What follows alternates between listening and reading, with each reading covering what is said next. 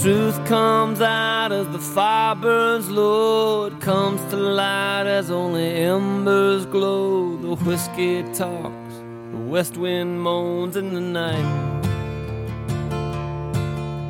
The dead falls gathered and the branches are cut. The kindling crackles and the smoke curls up. The small sticks catch and the bigger stuff will burn. Chinook dies down as the dark descends, and the pine is burned and the ashes cleansed. The message smolders, is lost but finally sent. Well, Connie says she never seen the cougar so bold. They're coming in the yard and they're stealing young colts, and they drag him in the brush with the claws sunk in their nose. All right, welcome to episode 134 of Cowboy Shit with Ted and Wasey. My name's Ted Stovin. He's Wasey Anderson, and we are back. It's the new year, and uh We're two weeks into the new year. yeah, I guess much. nine days, basically. eleven days. Eleven days when the show waiting. comes out, so we're we're getting there. We're getting there. Yeah. Mhm. How's the first two weeks of uh 2023 treated you so far? It's been good, man. Been nice to get back into the rhythm of things, getting our shit together here to head down to Dallas. So Yeah. got a couple ski days in, ski mornings, I guess, here in the Okanagan before we take off. So yeah, Right on. back head back to Calgary tomorrow, and we'll be ready to rock in Dallas. I guess this time next this time when the show comes out, we'll already be in Dallas making Yeah. happen. Yeah. So we're recording Sunday night. Um, I haven't paid attention to the score lately. Um, the NFL playoffs are almost set by the time you guys listen to this. I guess it'll They will be uh, set. they will be set. Oh, and Green Mhm. Bay's still beating the the Lions. Interesting times. So, um, what's it been, Wace? Uh, first part of the new year. Uh, it's been. I guess the biggest thing I learned this new year was how to play pickleball. I'm a pretty big fan of that game now. Hell of a sport, hey. Oh, dude, I don't know. Uh, I don't know where it's been all my life. Uh, it's It's it- funny. It's funny you haven't like crossed paths with it at this point yet. Like it's it's, kinda sport that's right up your alley. It's kind of like curling as well. I'm surprised that you just took up curling this past season. Yeah, it's kind of sport. kind of wild. Those eh? two Like, two sports that are like right up your alley. They kind of like align with golf as I was- really good head sports. I was just thinking about this this evening too, and like all the different things that that we're doing now, right? Like, um, well, like I guess pickleball will be kind of a thing now. Um, I've played a little bit of tennis here and there. Um, what else? We played some badminton. Uh, done like lots big into golf. Uh, back kind of with hockey again. You've probably played less hockey than I have this It's winter the least, almost. it's the least amount of hockey I've played in my life. Yeah, you've hardly Mhm. played any hockey, but Mhm. it, like there's all those different things, and then uh, I feel like there's something else too. Oh, we got doing some bowling last year too. Yeah. But like, there's lots of different activities that that we're doing now that I. It's you know, crazy the amount of new things you've done since you've joined the Winter Club, though. Like it's that's true too. I like I've only been there a couple times, but it's ridiculous what they have there. Like It's there's so fun, eh? many. Oh man, it's crazy the activities they have in that place. There's you can do pretty much damn near anything in that damn building. Yeah, it's quite the place. Quite Mhm. the place. Um, what I was gonna say. Uh, yeah, pickleball though, man. I'm a big fan, and it, like for those that Mhm. haven't played yet, it's uh, I would say it's a cross between tennis and ping pong. It's like full size ping pong. Yeah, basically, right? yeah. Really, It's it's, like full size ping pong. Yeah, it's like so much fun though. I loved it. What I tell people about pickleball is it's it's the low barriers to entry. Like you don't have to be like a super athlete to be good at Yeah. pickleball. Yeah, I lost. you- anybody can pick it up, and it's it can be uh quite a bit of fun for anybody. I lost to a guy that was probably like 80 years old. It was embarrassing, but Man, those guys, the, those old me. those old boys got it down, dude. They got the strategy. They know how to, they got the spin on the ball. It's oh, we I play quite a bit, or I've played quite a bit with my buddy Scott and his dad out in Kelowna, and Yeah. his dad is wily old veteran at pickleball. He's he can make it happen. So just kicks your that's ass. that's the that's the cool thing about it, though. It's like anybody can really play it, be good at it, because it's it's like it's a double sport. It's it's when it's best Yeah. played, so it's Yeah. super fun. Preston and I already Mhm. talked about it. We're gonna uh we're gonna play uh play some here sometime, and you and I talked about it already too. So There's a giant pickleball center in Vernon, like a giant one. Like the Oh, really? pickleball is, Whole I think center. it's the, the the the sport of the city. really. Pretty much. Well, that's I don't know. It's it's it's huge though. It's crazy. So so we're thinking. Uh, I don't know what it's gonna look like yet, but we're thinking about what kind of uh cowboy shit pickleball invitational kind of event we might be able to have at some point. So we'll see here. sometime. It'd be a good uh it'd be a good sport for like a like a cowboy fun tournament or like a fundraiser tournament just because like Yeah. again anybody if you've never played it's so easy to figure out it'd be really fun. Yeah, it wouldn't take long, right? Like a couple warm up No. matches and bam. Oh, Mhm. by the way, Lowell uh, called me while I was away last week. Um, Cowboy hockey tournament is like the uh seventh and eighth of February or somewhere in there. Seventh and eighth. No, sorry, like the no, it must be the tenth and eleventh. fourth and tenth and eleventh. Okay. Yeah, February. So we'll be back in Hanna once again this winter. Mm-hmm, mm-hmm. Going to be another Hanna. fun trip. But yeah, no, that, that we're back, back at it. It's gonna be what we've been going for a lot of years now. Yeah, yeah, a long, long time. So, Mhm. uh, so yeah, Lowell called me. Uh, gonna go back there again. That'll be a lot of fun. A couple things we're looking Mhm. forward to this winter. I guess the weekend before though, the PBR Canadian Cup Series returns uh, to Red Deer. Be good to start off the Mhm. year there in Red Deer. Uh, PBR side of things, Jose Vitor Leme won this weekend. That was uh cool to see. and they that and they sold out going. MSG. Yeah, I That's think they've done really it a cool few thing, times. man. Was That's that the really- first time? just- The- I don't know. They were making a big deal of it on social media, so it was, Yeah. it was just cool. It was just cool to see like that's an iconic building that that's cool to see Yeah. a bull ride and sell it out. In I'd day say so in New Yeah, York really neat. City. Hell Yeah. yeah.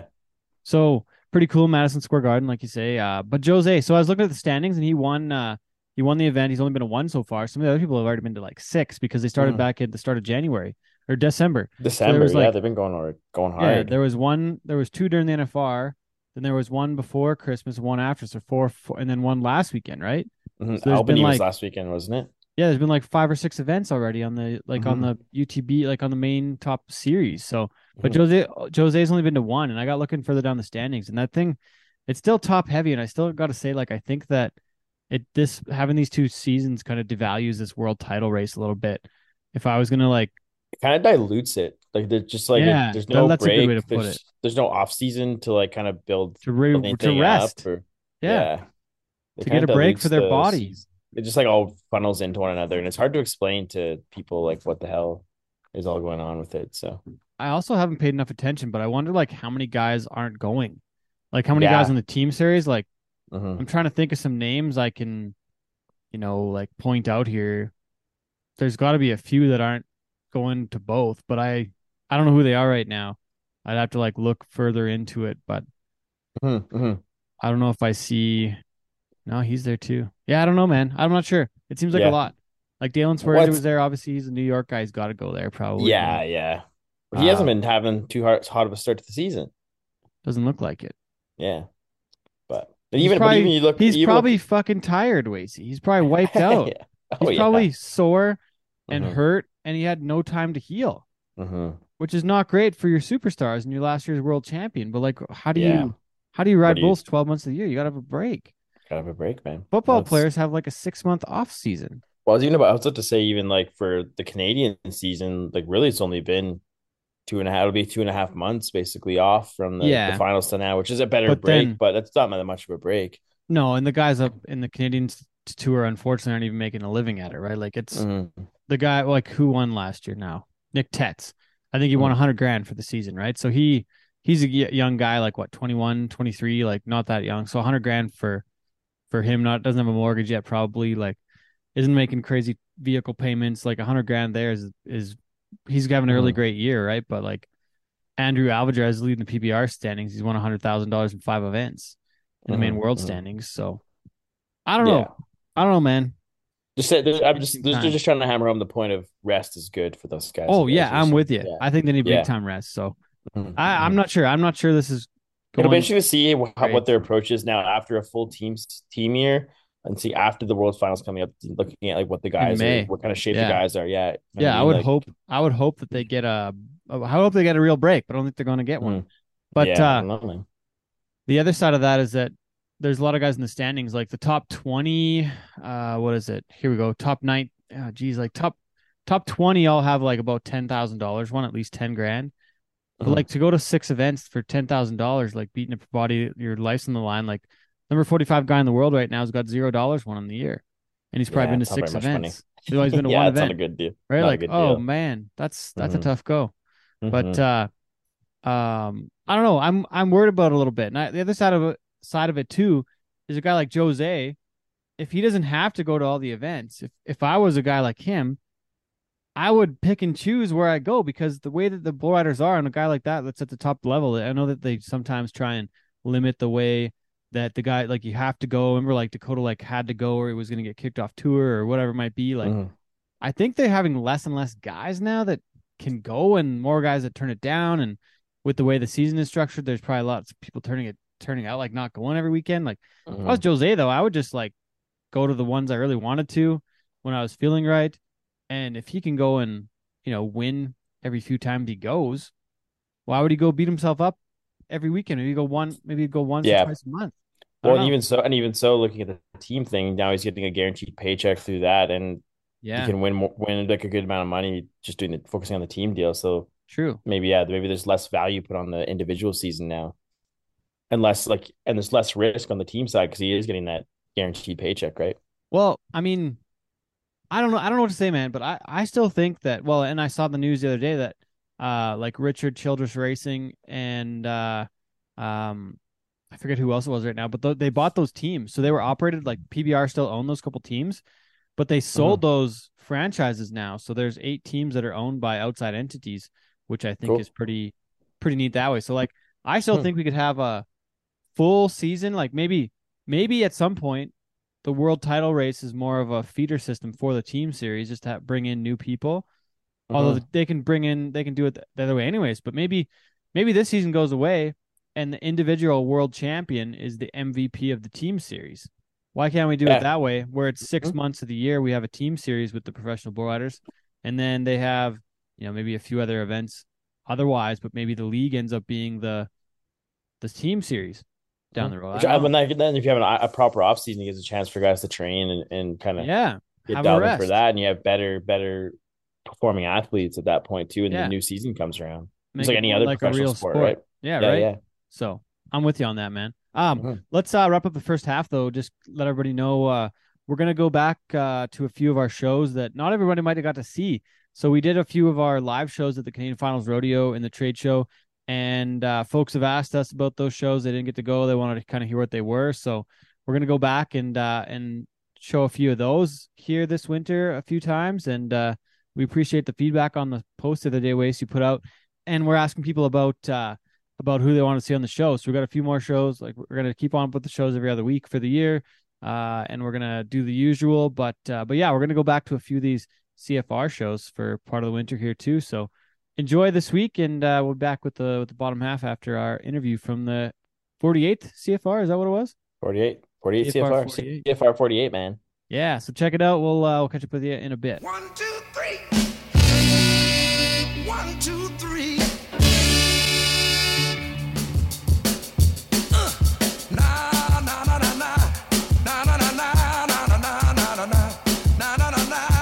Somebody to help me say it one time.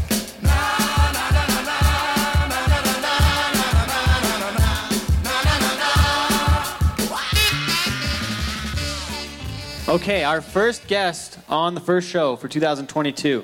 She's qualified for the Canadian Finals Rodeo in both the ladies barrel racing and the breakaway roping. Not one, not well, not one, but two. Two, yes.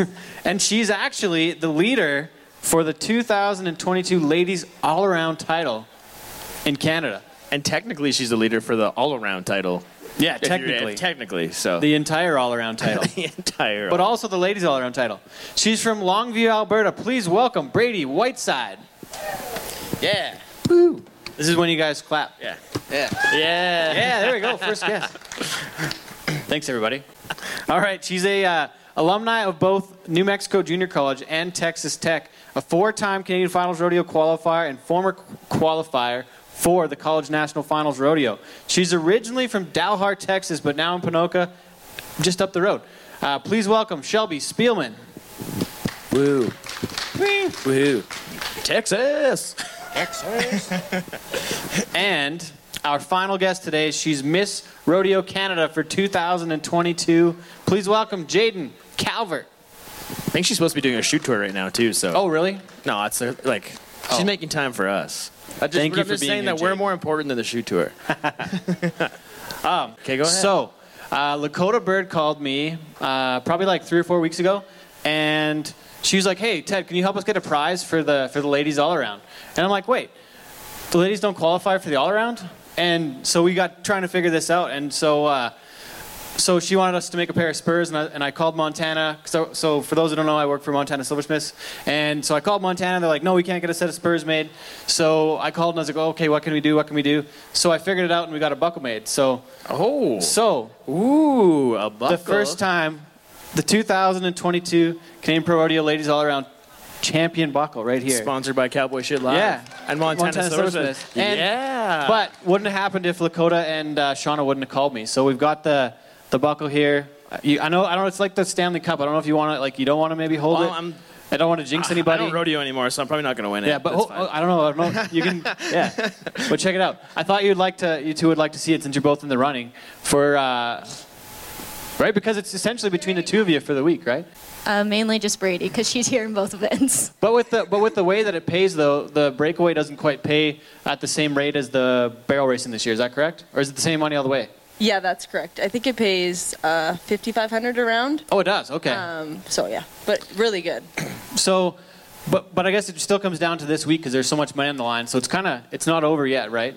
Yeah. No, it's not over till it's over. Exactly. Okay. And there's and uh, your sister Kylie's also in the race too, Oh yeah. right? Because she's both events too, right? Yep, she is. Has a good week. She could end up winning the buckle too. Dang, some sibling rivalry. Yeah. What what is that like in the in the Whiteside household? You're a competitive bunch. Your dad's a competitive fellow. I've been around him a bunch, so. 12 time Canadian finals qualifier, Travis Whiteside, and Canadian champion as well. Yeah, well, I mean, it's actually pretty good. We, I guess, make each other better, but it's it's it's good to have somebody that's there as wanting to be as competitive as as you, and then it kind of pushes you to be better.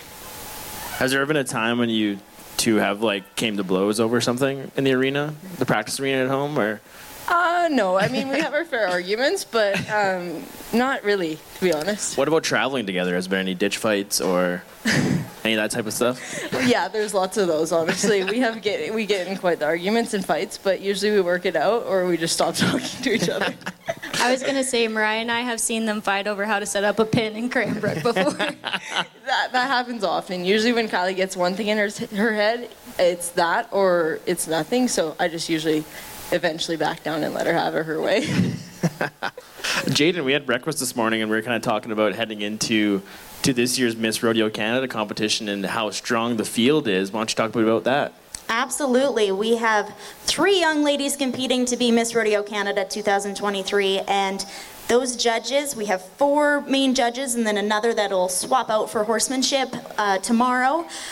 Those three young ladies are all very, very competitive and represent their own rodeos so well.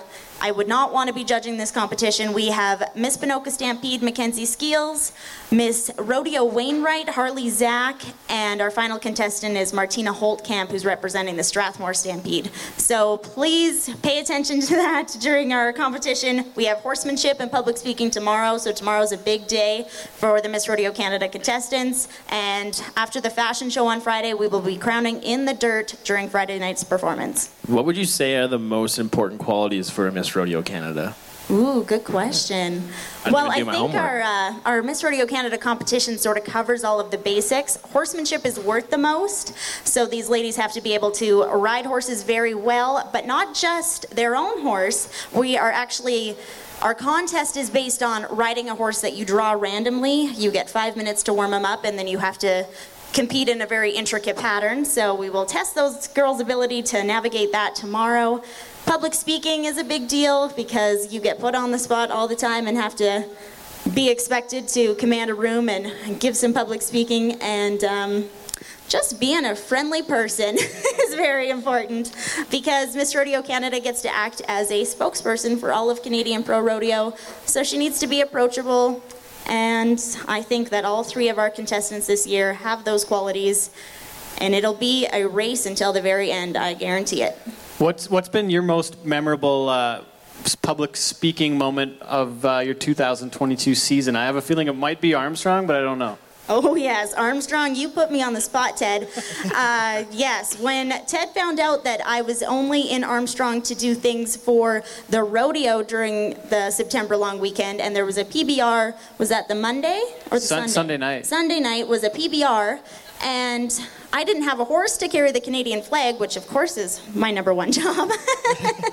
um, so he asked if I would be interested in doing interviews with the contestants behind the chutes, and I sort of gave him a deer in the headlights look because, of course, I've been following rodeo all year long, but I didn't know what was going on in the pro, uh, pro rodeo bull, or pro bull riding ranks. But he gave me some pointers and we made it through. So thank you very much, Dad, for that opportunity. It was a lot of fun. Thanks for doing that, though. That was uh, we were trying to figure it out because honestly, there was like we were thinking we were gonna have maybe 12 or 14 bull riders show up that night. It was kind of we were looking for something to do, and and I knew you were there, and I wanted to include you, and I thought it'd be a neat crossover from the CPRA side to the PBR side, since a lot of these events are kind of um, you know in conjunction in, in, in a way. So yeah, we got we uh, between Blaine Feisen and and the crew, we kind of were like, yeah, let's he's like, yeah, let's give it a try. So we uh, we got to figure it out, and Jaden did a great job though. So kudos to you for Thanks, for Dad. Yes, the. Armstrong IPE was a lot of fun this year with the rodeo during the from the Wednesday to the Saturday, and then the PBR on the Sunday. It worked out really well. So I think we can look forward to some more crossovers like that in the future. Brady. But going to that question though too, Bra- I think I was reading up something, Brady. That's your favorite rodeo, Armstrong too, which I think it is for a lot of contestants in, Can- in Okay, Canada. now. Yeah, for sure. I definitely love that one. I mean, the crowd and like just the energy is just I I think it's second to none. I think the the thing that it is the thing that one of the things different with Armstrong is it's a night perf under the lights. Uh, in BC, kind of a different crowd that way. It's like Bunch a of hippies. Isn't? Don't you know somebody from uh, Armstrong, Macy? I might be one of those dirty hippies myself. So the night perf though, it's like it's a pretty uh, pretty neat, neat atmosphere that way. Where you know in Alberta in the summertime the sun doesn't go down till 11 p.m. So we can't really have any night perfs in Alberta. So no night perfs at Teepee Creek. no, doesn't sun doesn't go down The only night perf happens in the beer gardens afterwards. Okay, Brady, we were talking before we come on stage here. Uh, breakaway roping and barrel racing are very different events and would require different ways to prepare for them. How do you approach it, heading, especially even heading into the CFR? How's your preparation process for each event? Well, breakaway roping, uh, barrel racing is probably my main focus. So, I mean, I'm happy that it's the first event, so I can kind of worry about that, and then go on to my breakaway roping. Um, with it only being Saturday and Sunday, so it's kind of nice to get warmed up, um, kind of have a routine, and then just kind of have the breaker horse saddled, ready to go, and then change my mindset after the barrel racing. Well, something we've talked about lots over the last few weeks is starting the rodeo off with barrel racing. It could be a question for both you and Shelby. How do you guys feel about having barrel racing as the first event at a rodeo? Uh, I personally really appreciate it, and I think it's the easiest for everybody in production. The ground's ready, we get our stuff done, and we're out of your way. The tractor can leave, and it's quick and fast that way instead of having to stop the rodeo, set up barrels, start over pretty much, and then, yeah, I think it's quick and easy, and we know when we should be ready and in and out. I would definitely have to agree with Shelby on that. I, I definitely like it when it's the first event. I know, like all the rodeos that worked this summer, I loved when the barrel racing was at the beginning because it's a really high energy event. And it's good to kind of get the crowd warmed up and people excited and, and kind of ease them into the perf rather than starting it off with something else that may not be as quite as exciting at some points of it. are you trying to say that the other events aren't as exciting? Oh, I mean, there's a reason why the bull riding's at the end. It's the dessert.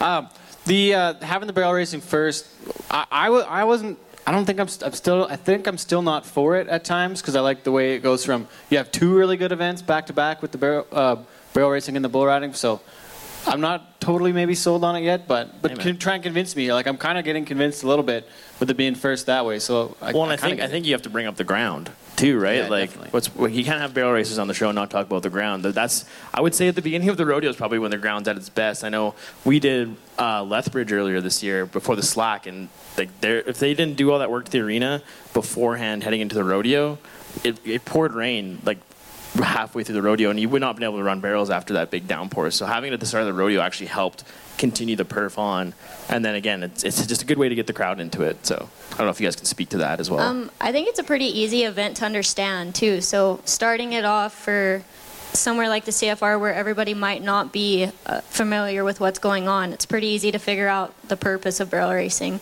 So it might get the crowd a little more involved in that sense. Everybody loves a horse race. Well, you can look at Calgary, right? Like they, they started off with the perf with the barrel racing now, and that's that's what the loudest the, the grandstand gets at some points.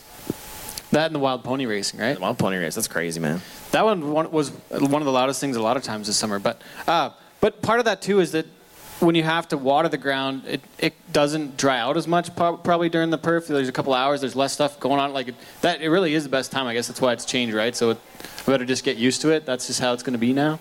Yeah, I mean, especially if it's 30 degrees and you got an afternoon perf, if you can water the ground and then the rodeo's about to start, it's kind of more prep for the barrel racing. I don't know. I think How much Shelby and does I it could get you change? convinced it should be first. Yeah. How much does it change though? Like how much would it slow down if it dries out that much? And does it become unsafe if it like throughout a perf? Like is that part of part of the issue, or is it this the best time to do it is at the, at the start? Um, I think you're talking to two barrel racers who are not the most vocal about ground, but um, it always is going to be the best when it's at the beginning. Like there hasn't been a million people walking in and out, um, and the tractor will always have done its best job at that point of the rodeo. I think it's like anything. It, cattle get better at the end of the rodeos. Like maybe the barrels is better at the beginning of the perf, the first round. Like I don't know. There's so many factors. It's kind of hard to nail it down, in my opinion. Well, and coming into the CFR, do you guys get to have any input on what the ground's like, or kind of suggest like what maybe how they build it up heading into this week? Um, honestly, I kind of just leave that up to the people that know more than me, so I don't usually complain. Um, I was reading uh, up on a few things, Shelby, and there was a, a challenge you did this past winter. Called it was called 75 hard. Is that what it, is that what it was? Tell me tell me about this this uh, thing you did last winter. Um, I actually did it with Mariah, my traveling partner. uh, I don't know. I think we might be crazy, but it's called the 75 Hard Challenge. So for 75 days, um, you do two workouts twice a day. One has to be outdoor, and it, they both have to be 45 minutes long. Uh, 10 pages of a nonfiction book you have to read, like actual hard copy book. A learning book. Yeah. um, no alcohol, follow a diet, and take a progress picture of yourself every day. Um, I don't know. I guess I could say Logan is what drove me to do it because he kept saying I couldn't. So I don't know. It, it was a good. It's more. There's no rhyme or reason to it other than the mental game and being able to say that you did it. Really. What did, what did you find uh, the hardest part of that, and what did you find the most beneficial when you were uh, through it and at the end, and what have you kept doing? And then I got to ask after what books you read. Oh yeah. Um, I think the hardest part, honestly, was sitting down to read a book.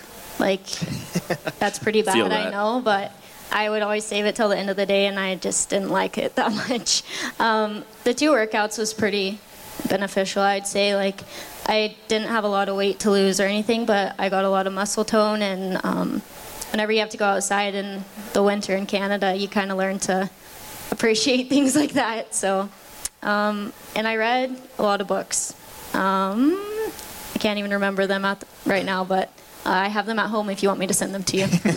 Ted's a big book guy, so you probably would want to send Sometimes. them over. Um, Jaden, uh, going back to something you touched on with the Queen competition, how you have to get drawn to a horse. Have you yourself had any experiences this year rodeoing and getting things getting a little western? Any on bad a, draws? On a, any bad draws at some of the rodeos this summer? That's a good question. I've been super fortunate this summer. I've had a lot of really great horses to ride, and I thank the rodeo committee so much for respecting Miss Rodeo Canada enough to to provide really awesome horses for us. Um, I was bucked off once this summer, and it just so happened to be my own horse. Classic. yeah, High River was fun, and I was wearing a skirt, so it I Even went better. flying through the air in my my big western skirt. But I got back on and continued my wave lap, and the rodeo went on.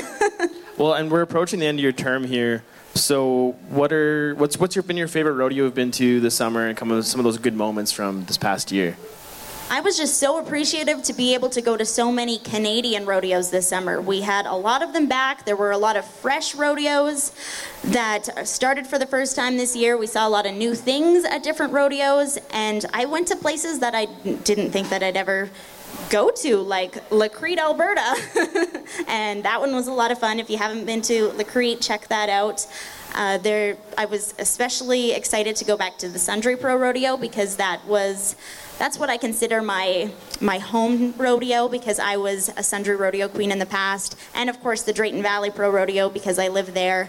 So just being able to travel around, explore new places, but also visit other towns that I have a connection to, and then.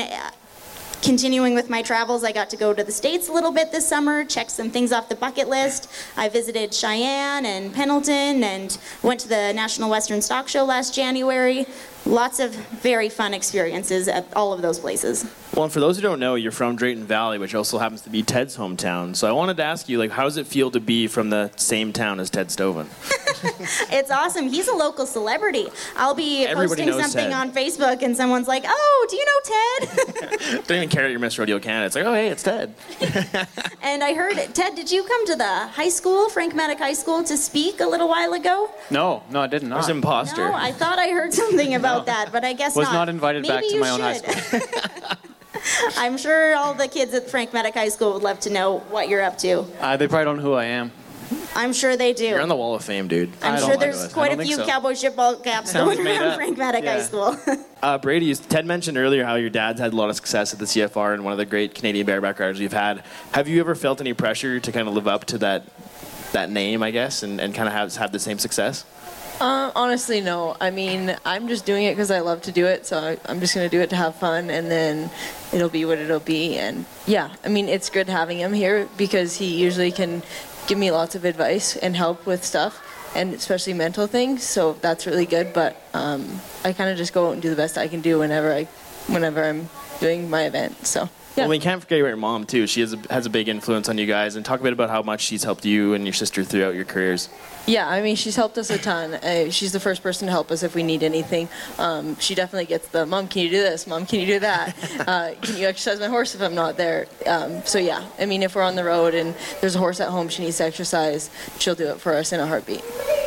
Um, I wanted to ask uh, Shelby how you got tricked into spending winter in Canada and then working out outside.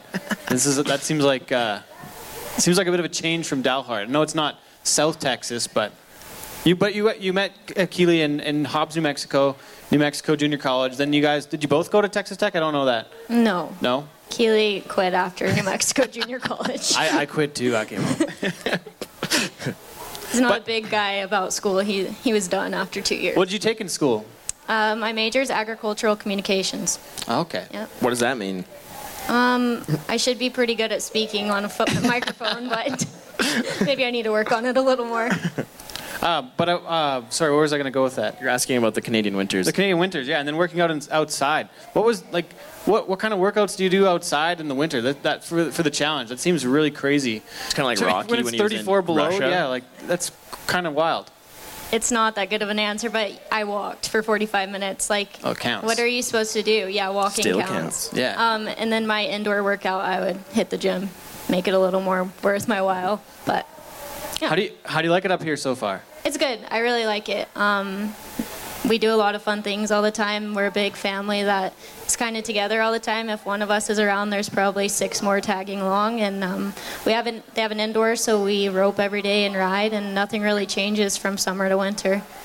I wanted to ask about the horses. That's where I was going with this. So the the barrel racing horses are not breakaway roping horses, but does anybody do? I, have, I have no idea here. Does anybody breakaway on their barrel racing horses ever? ever? Is that not a? It's not a thing, right? Have you ever been around a barrel horse, Ted? Yeah, not really. not really that much. No. Well, actually, I have something to say about this because my Yeah. sister's well, my my my barrel horse that I used to barrel race on, uh, my sister's actually break roping on him here. Really? Um, and he is crazy. So um, he does have that uh, crazy barrel horse thing, but now he's a breakaway horse. Uh, he doesn't barrel race anymore, but he's still crazy. So yeah. But both of you two are both both trained horses as well. So that's that's kind of why I wanted to get into this question because this is what you do every day. Yeah, no, I definitely like to rope on all my barrel horses. I do think it's a great thing for them. For really? sure. So you Yeah. do do that? Oh wow. Okay.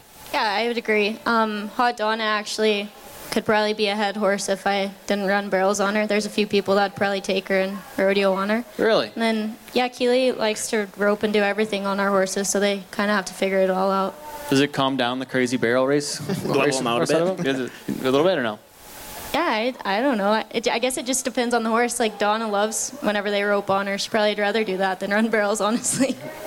Well, do you think that there, there's a d- difference between having your horse just specialize in the barrel racing rather than having it being able to go out and check cows on it or rope or do whatever that stuff? Do you think it's you have a more well-rounded horse at the end of the day rather than just a horse that runs barrels? Yeah, for sure. I mean, I think it like makes them more I guess, less crazy when you actually make them work instead of just do one thing in the arena. Um, I can't really say much because my barrel horse is kind of strictly a barrel horse, but I would go move cows on her or something like that. I just have never really roped on her. Um, I mean, I've talked to Heelmatic, but not really for. I don't think it would be good for her. I just kind of haven't took the time to make her a head horse, and I mean, she definitely wouldn't make a breakaway horse. She's not that style. So that's Sis, and then was it? Uh, did Kylie's horse win the breakaway horse of the year? Is that right? Last night? Uh, that was actually well, it was the horse I rode all season, but he's Oh. actually my boyfriend's horse. Um, I kind of I didn't ride him all year, but most of the most of the rodeos, um, and then I also rode my breakaway horse at some that my sister's riding here. Confusing, but yeah. Yeah, I'm lost at this point. Well, well, well, Ben's a pretty handy fellow too. Like, how much does he help you throughout the season and, and keeping your horse in, sh- in shape and all that stuff? Well, I wouldn't really say he helps me keep my horses in shape, but he lets me steal his horses, um, so that's good. I mean, his horse is makes my job easy, so it's fun to have a horse that is that nice to ride and just take it, and it's not a big deal. Well, and how many horses do you guys have going at any given time? You got to have kind of a few kind of in the pipeline on top of what you're using at the rodeos. Yeah, uh, Kylie and I have lots of young horses at home. Um, for what we take on the road, we usually take. It depends on how many rodeos are the weekend, but I have two barrel horses that I'll run in between like the rodeos. I'll switch it up a little bit. Um, so usually we kind of just, if we don't have room, we'll just throw one breakaway horse in the trailer, and that's usually mine, and we'll share him. Um, but we don't usually haul the young ones, just usually the rodeo horses. Um, Wasey does a lot of TikTok content about horse girls. Just curious if either of you have ever seen any, any of his uh, videos and ever taken uh, any offense to any of his content. There's nothing to take offense to because it's all true. I mean, I'm not much of a TikToker, but I think I've maybe seen like a couple of them, and they are pretty funny. But no, I wouldn't take offense. I think it's pretty good. I've seen them for sure. Oh God. What are your What are your thoughts? I think it's funny you take the time to dress up like that and make a video. I literally just grab a dish towel from my stove and put it on my head and a cowboy hat, and it's perfect. That's all you need. I'm gonna go back to Jaden. Budget. Oh dear. Uh, so you were studying. Uh, you have a, you have your bachelor of science in, in agriculture, and you have your animal science was your major. That was at the U of A. So we talked earlier, and I kind of was like, I, the first thing I wrote down was what's next, but kind of a bad question. But I wanted to ask if you could create your ideal position job moving forward. What would you do? What, what, what do you want to do when, when you're done uh, after the NFR here in a couple weeks? What do I want to be when I grow up? Yeah, kinda. Yes, I only told you that was a bad question because I, I've been getting that question a lot lately and I it kind of stresses me out. but no, it's the question everybody wants to know, and I wish I had a better answer than I do, but I'm happy that my education is over with and then I can just move on to to bigger and better things and hopefully in the next couple of months I'll get that ironed out. But if I could do anything, I was working before I became Miss Rodeo Canada at a a beef bull stud, and I was working in the semen lab, which is a pretty cool job to look at bull semen all day. I just want to say that. uh, it was a lot of fun, and I learned a lot. And if I could do anything, I would take that and use it in a way to help rodeo. Use it to help create the next generation of great bucking stock. But the problem is, I think our bucking stock is pretty good already. so if I could, I would like to go into that that field, I guess, but I don't know if there's the demand for that, especially in the bovine world. I think with bucking horses, there's a bit more of opportunity in trying to disseminate the great genetics that we have in Canada across the world. But the problem is that uh, horse genetics are a little bit harder to work with. It, the science behind it isn't quite the same as beef. So, if I could do anything, I would find a way to incorporate myself into that. But for now, I think I just want to stick to working in the beef industry, which is what I'm really passionate about. You mentioned that the, the beef industry and the horse industry are different that way. What what is the difference? I don't I don't know that. Just the biology of the gametes, the the different reproductive cells that the different species have. Bovine semen survives a lot better than horse semen does. and I'm sure these girls have had some experience with that if they did any horse breeding. It just doesn't freeze the same, it doesn't keep the same, and you can't ship it across the world as easy as you can with bovine semen. Is that because of the beef industry where, where they're shipping stuff uh, everywhere where it's not, not really the same with the horses? Is that kind of part of the. No, I'm sure they would love to do it with horses if it was easier, but it just doesn't survive as well because of the biology of the, Really? the semen. So, so Storm mentioned uh, she works in the horse racing industry, and they have to take race horses to Kentucky for live breeding. Just thoroughbreds, okay. But that's that seems kind of bizarre to have to do that. But now, now I kind of get why. Exactly, because understand. a live cover is just a lot easier in the Wow. horse industry than than trying to AI something with semen that has come from somewhere else. One thing we got that, ep- that episode with Jimmy in Yellowstone, when he's at the four sixes and has to help the vets out when they're doing some Oh, live yeah. co- One thing we didn't get to yet, Wasey. Did you, did you know it's Jaden's birthday today? What? Really? You want us to sing you happy birthday? Thank you very much. Yeah, we had breakfast this morning. I didn't even know. I'm sorry. You were my breakfast date for my Jeez, birthday. I'm sorry. I didn't even know it was your birthday. I'm so rude. It's also Brinson's birthday today too. Oh, that's true. Yeah. Well, happy birthday though, Jaden. Thank you very much. And the cool thing is that I actually spent my very first CFR was a week after I was born, and my aunt was running to be Miss Rodeo Canada. So last year was kind of a full circle moment for Whoa. me because I started the Miss Rodeo Canada competition the day of my birthday. So it worked out in my favor, I guess, but it's just a really cool story to get to take with me now. So Miss Rodeo Canada for you was meant to be after after Sundre, right? You were Miss Rodeo Sundre.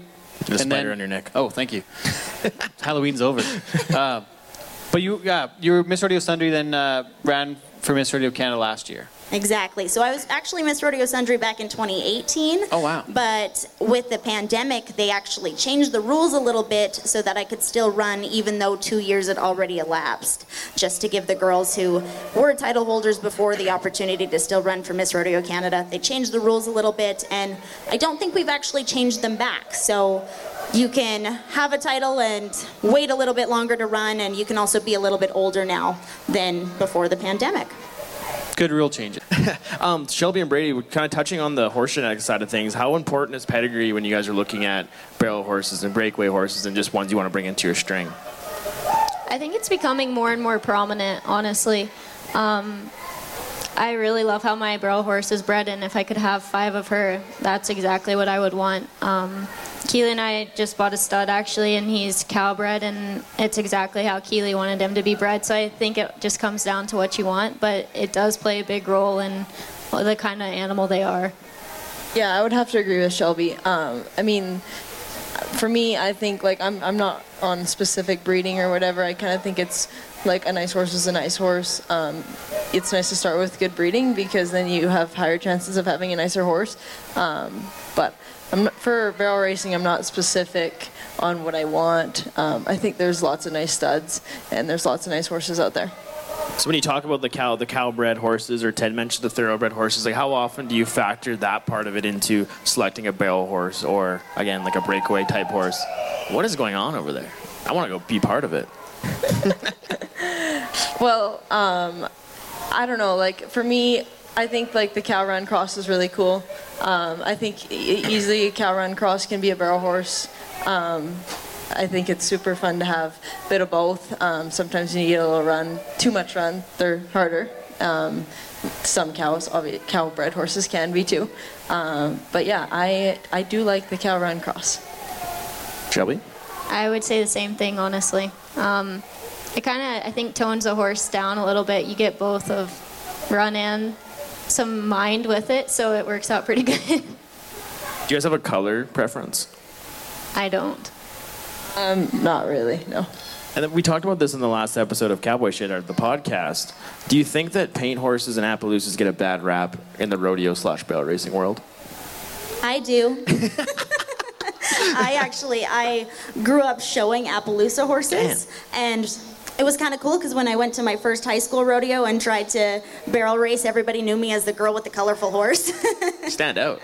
I did, and we didn't do very well, so that didn't help Appaloosa's cause, I guess. But yeah, kind of interesting. I noticed that there aren't too many out there, but uh, my horse would love to be a barrel horse if I let him do it more. He wasn't too into the queen thing.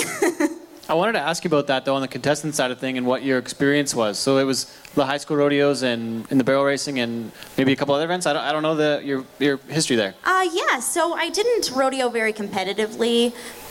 As a young person, I made it to one high school rodeo in District 3. and after that, my high school rodeo career was over, but I did junior rodeo in the Drayton Valley area. We have a really good program with the Brazeau Junior Rodeo Association, and they do all of the timed events for the kids, ages 6 to 14, I think, and it's a really good place to start. And there are a lot of kids that competed there that are went on to do well in the high school ranks and the college ranks, and some of them are now even pro. Who who put that together? I forget about I forgot about that, but I think my parents have helped out a little bit. A little bit, honestly, Ted. I don't, I don't remember who that was, but I was. I think Amber Hines partially, like Clayton Hines' daughter, wasn't she not involved she or had her kids involved? yes, a little bit to do with that. There's a huge area there though in Drayton. It, it's a great setup that way. So Yeah, lots of horse people around, and people came from communities surrounding. It was a cool place to start and to grow up. So was was Miss Rodeo Canada always on the radar for you though, or was it kind of just a spur of the moment type thing? No, it's always been the plan. Really? Except for there was a moment where I forgot about that plan. Uh, it wasn't until, so I, I all through my younger years, I, I knew that I wanted to be a rodeo queen one day. I just didn't know what that was going to look like, and I was very active in 4-H as a young person. So we did a lot of public speaking and different events like that there, and I've always loved to ride. And I kind of lost track of that goal in high school because I started doing other cool things. My family shows cattle competitively. We have s- Speckle Park cattle, more colorful animals. And I really enjoyed that. And like I said, I showed horses for a while. So it wasn't until college that I decided I should maybe act on my rodeo queen dreams. So I approached the Sundre Pro Rodeo competition and I was able to bring that crown to Miss Rodeo Canada. So I've loved every minute of it, and I'm glad that I got the opportunity that I've always wanted. I had one more thing wrote down here for you, Jaden. I, I wanted to ask, uh, what did they not tell you about before uh, before you were Miss Rodeo Canada? There's a lot of like preparation and a lot of things you got to get get ready for it. But what what were you not prepared for? What did they not tell you about? Exactly. There's a lot of clinics that go. A lot of different people have things to say about being a rodeo queen, and lots of people put on clinics. And there's books that you can buy, if you can imagine, that are just full of information and potential questions that you're going to be asked, and lists of things that you should have with you at the pageant. But I think mostly what I wasn't prepared for was just becoming Miss Rodeo Canada and then being on my own. I travel by myself all year long, and I don't have somebody that I can call immediately if I have a problem because my board members have jobs of their own. So just being able to be independent and be resourceful and figure things out and learning who my allies were in the rodeo world, and there are a lot of them. We are very fortunate as rodeo queens to have a lot of people in our corner that believe in what we do and want to help us be the representatives that we want to be. So I think just learning how to reach out to those people and let them know when you need help. How do you how do you make sure that your like your mental health is taken care of and your social battery stays charged? You're gonna have you have to be on all the time, which is which can be taxing. You do, and to be honest, I'm more of a introverted kind of a person, and but that's the thing is I just have to make sure that I'm taken care of first, and I I found a good way to balance everything this year, I think, and I never felt like I was too overwhelmed. And there's always people in our rodeo world that are willing to help you, and everybody understands if you need to just take a break or take a day and just lay low before going back out and doing your thing. But honestly, the thing that charges my social, battery the most is just being reminded of why I love being Miss Rodeo Canada. And that, to me, is getting to communicate with young people. So sometimes at a rodeo, my favorite part is just going into the grandstands and talking to people and seeing the smiles that I can put on a little girl's face. And that reminds me of why I'm doing this and makes me want to do more of it. Um, Shelby, we were talking a bit about your being in Alberta and being a Canadian kind of full time these days. What has been your favorite thing to do in Canada outside of going to rodeos and all the stuff you guys do usually at home? We don't really do much besides ride horses and hang out together. Um, I don't know. Have you got on the ski hill though? Like, is there any winter sports or hockey or I hate skating or skiing. hate I'm skiing? a bad sport about skiing. I hate being bad about something, at, bad at something. So, getting me on the ski hill is the first challenge, and keeping a smile on my face is the second. What are, what are you two most looking forward to? Or, or all three. This we'll start with you, Brady. But what are you most looking forward to this week? It's your third qualification for the CFR, second time here at the finals. Um, Shelby, it's your fourth. Jaden, it's kind of your second, kind of. I guess kind of probably Kinda, 20, sorta, maybe. 20th though, because you've probably been every year too. But but uh, yeah, what, what, you- what are you most looking forward to this week? Um, I, I mean, just being here, it's a great experience and it's so much fun. I think even no matter how many times you would be here, um, I'm sure somebody who's been here lots could probably uh, agree with me. But it's just super fun to be able to make it here because, I mean, you rodeo all year long to get here, and obviously everybody doesn't, so it's it's pretty special to be here. Um, so kind of just gonna go enjoy it and have fun and um, just yeah, enjoy the moment. Shelby.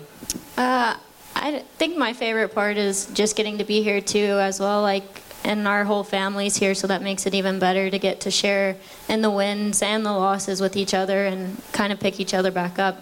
That's my favorite part is to have family. Jaden?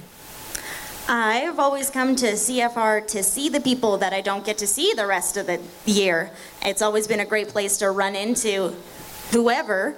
And last year we didn't really get that. It looked a little bit different and there weren't as many people around. So I'm looking forward to seeing all those faces that I maybe haven't got to interact with in the last couple of years.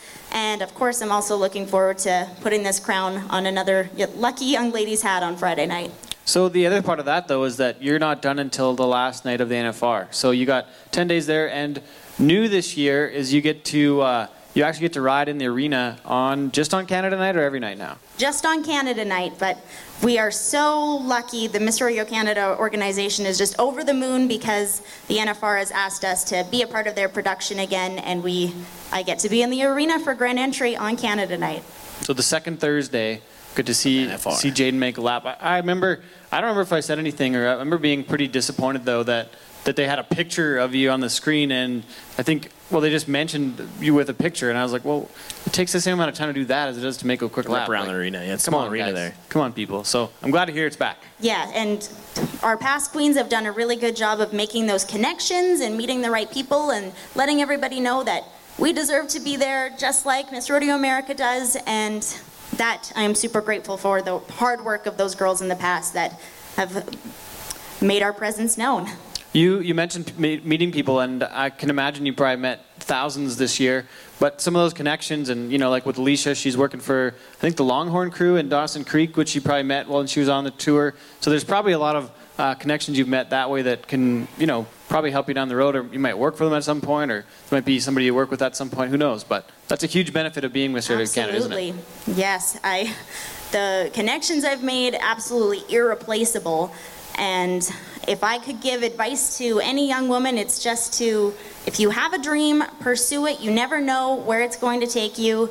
And honestly, you never know who you're going to meet anywhere that you're at. Take the time to talk to all sorts of different people because everybody comes from different walks of life and you don't know where those opportunities could lead. Who's your pick to win this year? I'm not allowed to answer that question, but I honestly don't have an answer to that question because I think all three of our contestants this year are absolutely fantastic, and the CPRA would be lucky to have them as their representative. Anything else, Waze? Well, I think we could we could go down the line and get some definitions of our favorite word while If we're you here. want, yeah. Give So, a question we ask all of our guests on on the show. We'll go start down the line. What is your definition of cowboy shit, Brady? Or cowgirl if you Or cowgirl? Yes. Oh, It's the hardest question of the whole day. I swear. Yeah, you couldn't have started at Miss Rodeo Canada. No, She's you gotta probably start better first. than You gotta me, start and then first. I could know what I was gonna no, say. you can't take from her. Um, I don't know, honestly. I guess you, you guys come up here and have a lot of fun and enjoy it and ask fun questions. And I mean, I've loved being up here, so thank you guys for having me. Thanks for being part of it. yeah. Shelby, what what would you call cowgirl shit? Gosh, I don't know. I think Brady's pretty cowgirl, so seriously, she can. It's she's true, good at it's everything she does. yeah. I, I think she's a good example. Thank you again for having us. You bet. Jaden. Yeah, thank you so much for having us. I should have been prepared to answer this question because I've listened to enough episodes of your podcast, and I think that cowboy. I don't know if I'm allowed to say cowboy shit, but We won't tell. We won't it tell anyway. anybody. We won't tell anybody. um, that's just there are so many different unique people in our western industry that each bring something different to rodeo and agriculture and the Western way of life, and just being able to bring your flair to what you love and to be a part of this community is cowboy shit. Hell yeah. And if you can do it with a, a smile on your face and make some lasting memories while you're doing it, then you're doing it right. Amen to that. Well, thanks everybody for being here once again. Miss Rodeo Canada for 2022, Jaden Calvert and uh, Shelby Spielman, Brady Whiteside. Thanks everybody for being here. He's my partner here on the show. Wa- Wasey Anderson, I'm Ted Spilman. Thanks everybody.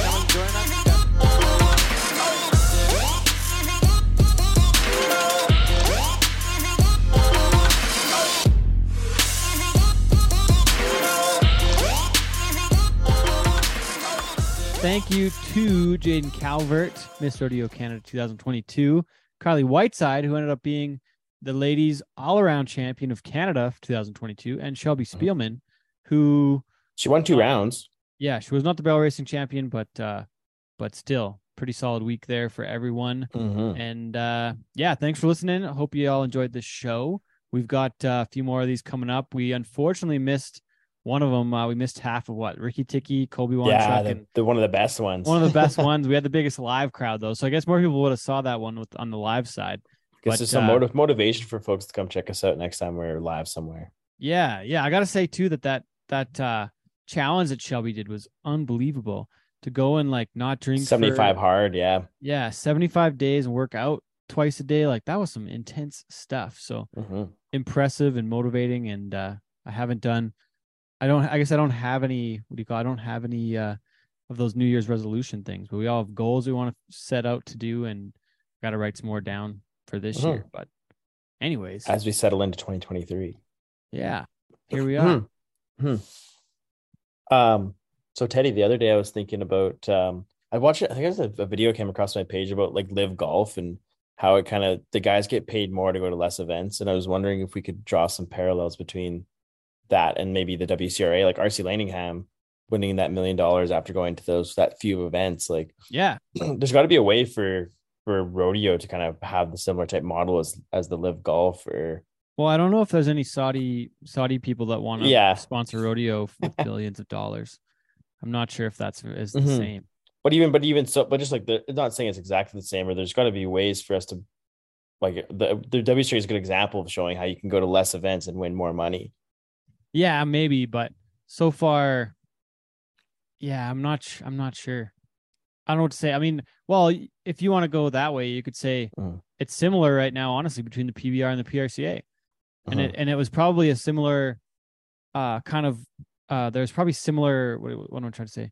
Similar friction when the when the PBR split off, and I bet Mhm. you that if we asked those guys back that question, you know, the Cody Snyder, like I guess he wasn't competing when they split off as much, but like if we really dove into that, I bet there would, would have been some crazy huge friction at the time. Mhm, People being mhm. like thinking they're traitors and you know, um but but on the golf side, I don't really know enough about it though, Wasey. Mhm. Like I I'm not sure what the I'm not sure what they're trying to go for, what those guys like if there's if the PGA makes all the money and the guys don't make enough, or if they don't want to have fees, if they want to have their like if they want to have their travel paid, like I don't I don't know what the I don't know what the demands are. I haven't read into it enough on what their what their goal is, like what the goal with Live was, or if it's just Mhm, another mhm. different league because it's kind of a monopoly. Like because the other side of it is that the PGA's paid way more this year, so something was going on to where they, you know, something changed. So mhm.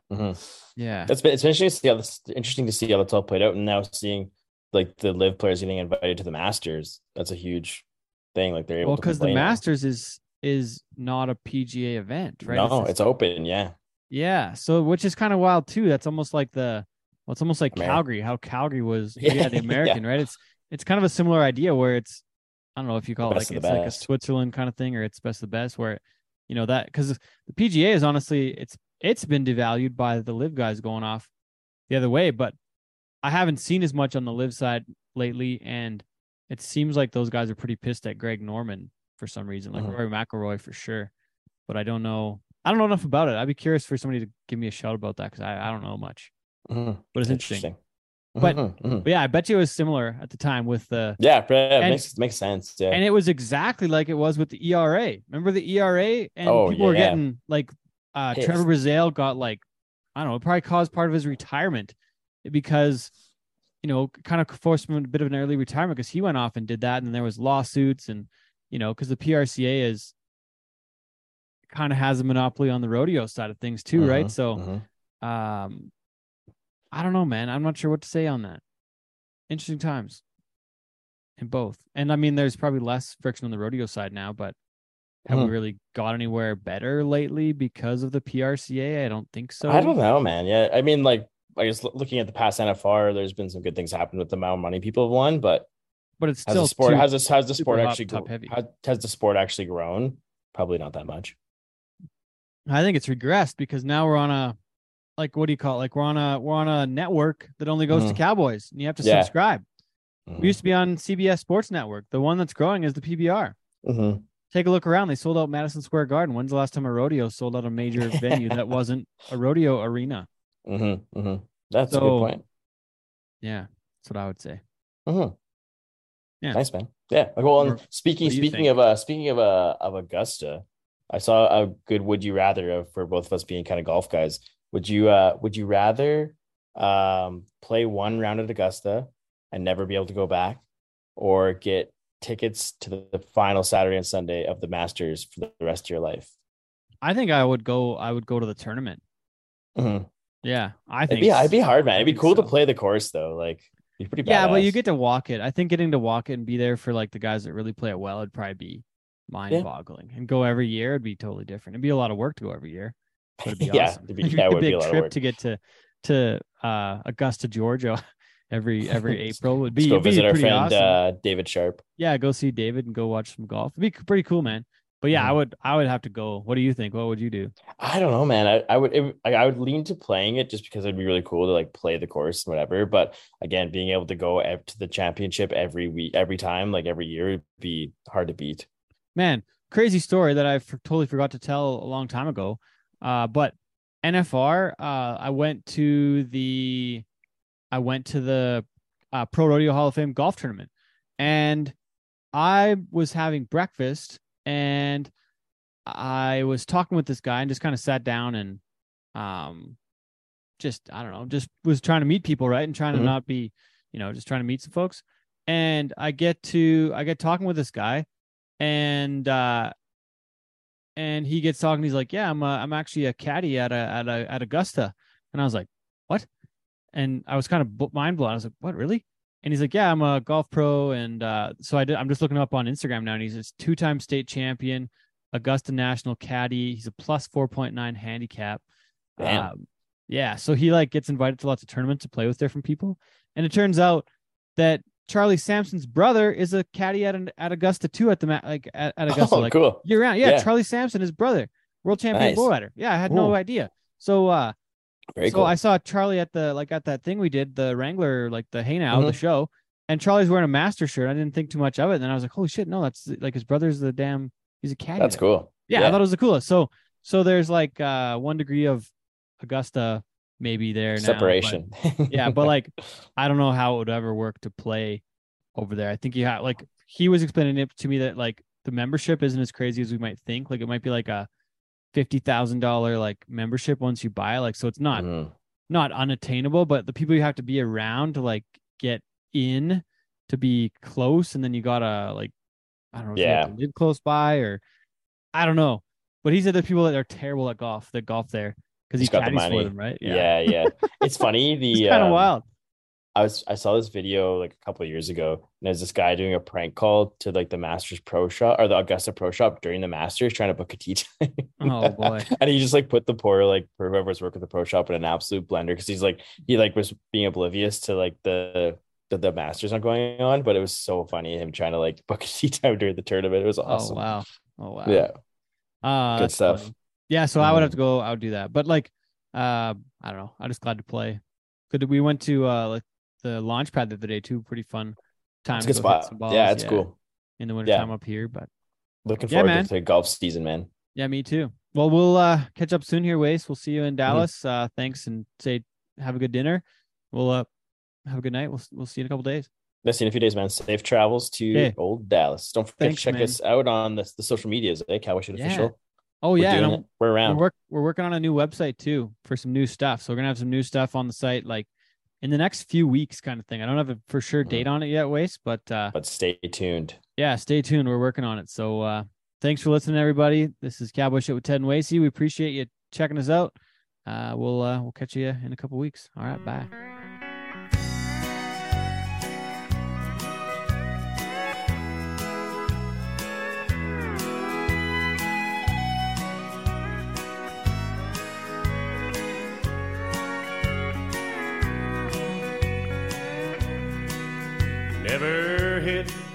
17. When you play against the dealer, you know that the odds won't ride with you. Never leave young woman alone with your friends